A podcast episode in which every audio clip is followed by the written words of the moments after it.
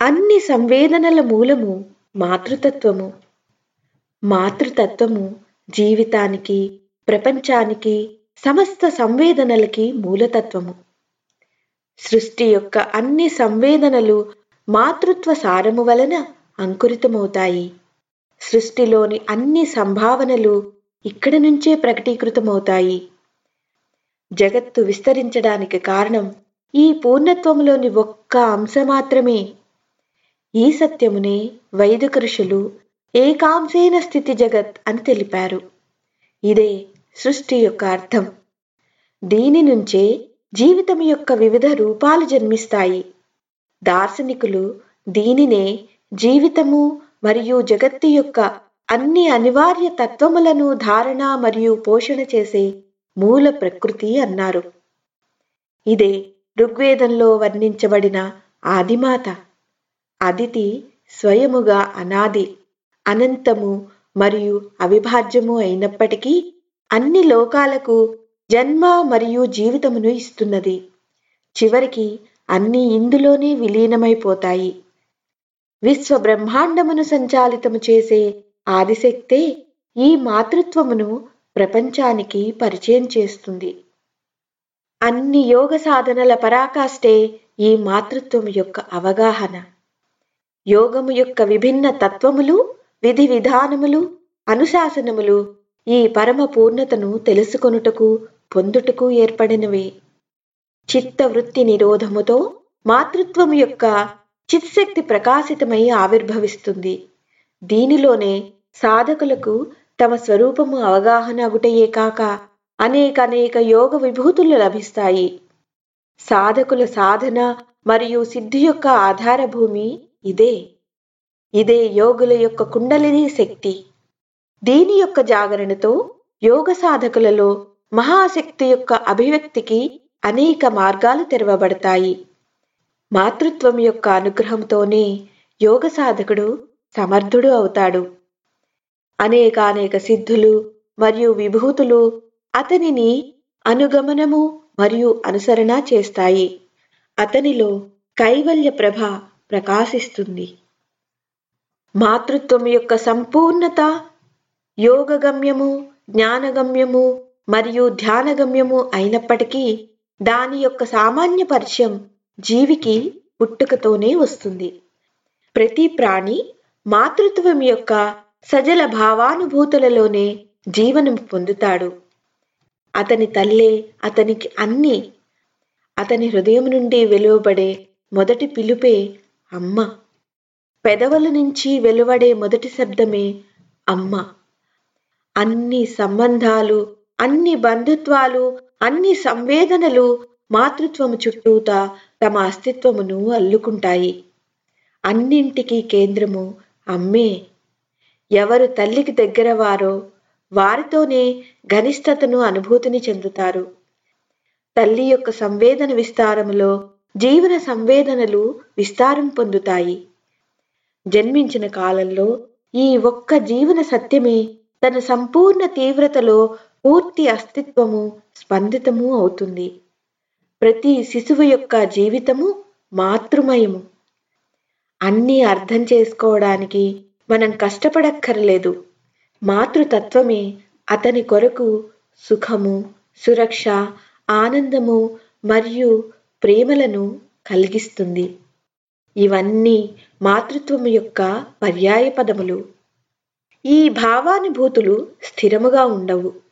జీవన తత్వము బహిర్ముఖము అవుతున్న కొద్దీ నెమ్మది నెమ్మదిగా ఇవి విలీనమైపోతాయి. అహంత నేను అనే భావము సుదృఢము అవగానే తల్లి గర్భములో తన జీవితాన్ని గట్టిగా కట్టివేసి ఉన్న సంబంధ సంవేదనలు బలహీనమైపోతాయి. నేను అనబడే అహంకారము జన్మనిచ్చిన తల్లి నుంచి దూరం పెంచుతుంది. జీవాత్మ యొక్క అంశ తనని తాను పరమపూర్ణము అని దంభం పెంచుకుంటుంది. విస్మృతి యొక్క అచేతనత్వం వల్ల జీవన చేతనత్వము పూర్తిగా చుట్టబడిపోతుంది. విద్యా సమస్తాస్తవ దేవీ భేద స్త్రియా సమస్త సకలా జగత్సు. అనగా ఓ మాత ప్రపంచములోని సమస్త విద్యలు మరియు ప్రపంచములోని సమస్త స్త్రీలందరూ నీ స్వరూపములే అనే సూత్రము మర్చిపోతారు. మాతృత్వమునకు దూరమైన జీవనము తెలియని చీకట్లలో దారి తప్పి వెతుకులాడుతూ ఉంటారు. ఈ చీకటి నుంచి బయటపడటానికే ఒకే ఒక ఉపాయము ఉంది. అది మాతృతత్వము పట్ల అవిరళమైన అనురాగం. ఇదే మహాయోగ సాధనకు ప్రారంభ దశ. జీవితాన్ని పూర్ణత్వం వైపు ఇదే తీసుకువెడుతుంది మరియు పరాకాష్ఠగా పూర్తి వరదానాన్నిస్తుంది. వైదు కృషుల నుంచి మహాయోగి శ్రీ అరవిందుల వరకు ఈ మార్గాన్ని అనుసరించారు. ఈ మార్గమును అనుసరించే వారు పూర్ణత్వం యొక్క వరదానముతో లాభాన్వితులయ్యారు.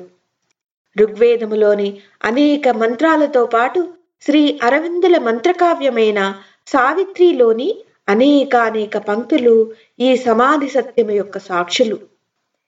మహాయోగి శ్రీ అరవిందులు తమ మంత్రకావ్యమైన సావిత్రి యొక్క మూడవ పర్వమున భగవతి శ్రీమాతా పర్వము అని పేర్కొన్నారు.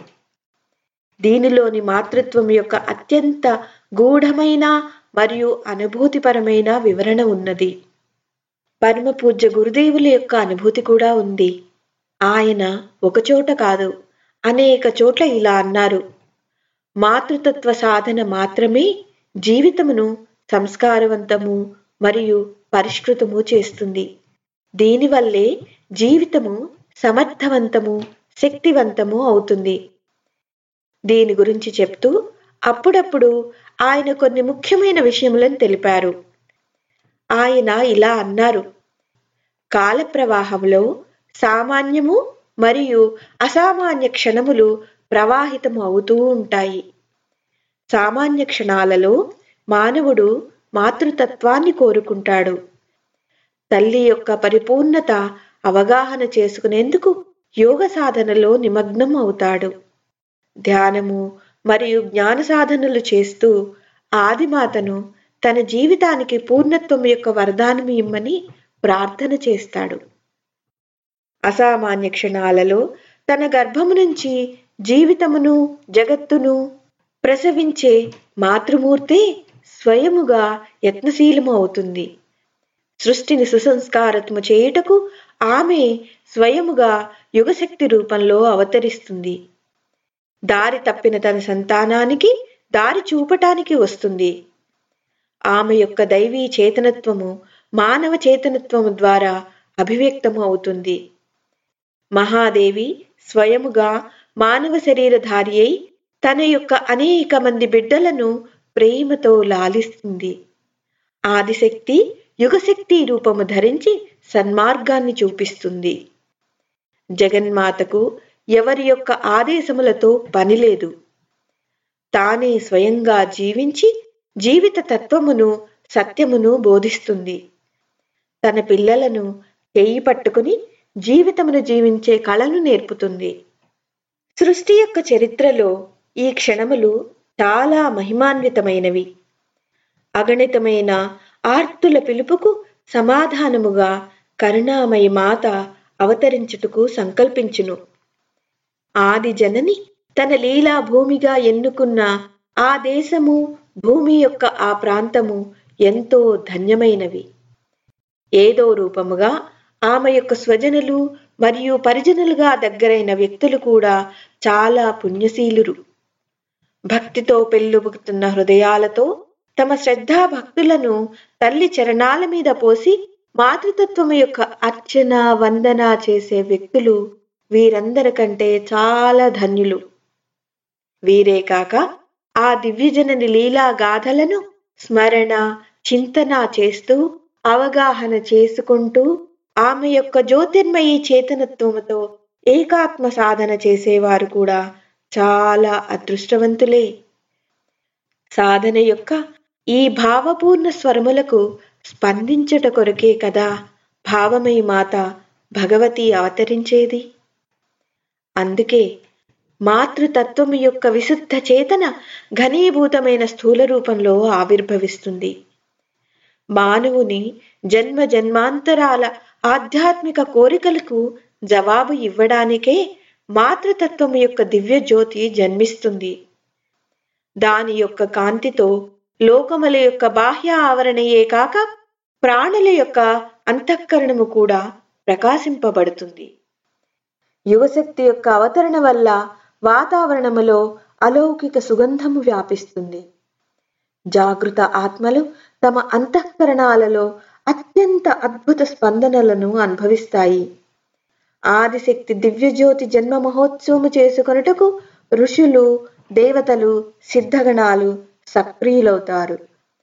సృష్టి యొక్క సమస్త దివ్యశక్తులలో ఒక విలక్షణ చేతనత్వము వ్యాప్తి చెందుతుంది. ఆదిశక్తి అయిన మాతాజీ యొక్క అవతరణ కాలములో ఈ విధమైన పరిస్థితులు ఏర్పడ్డాయి.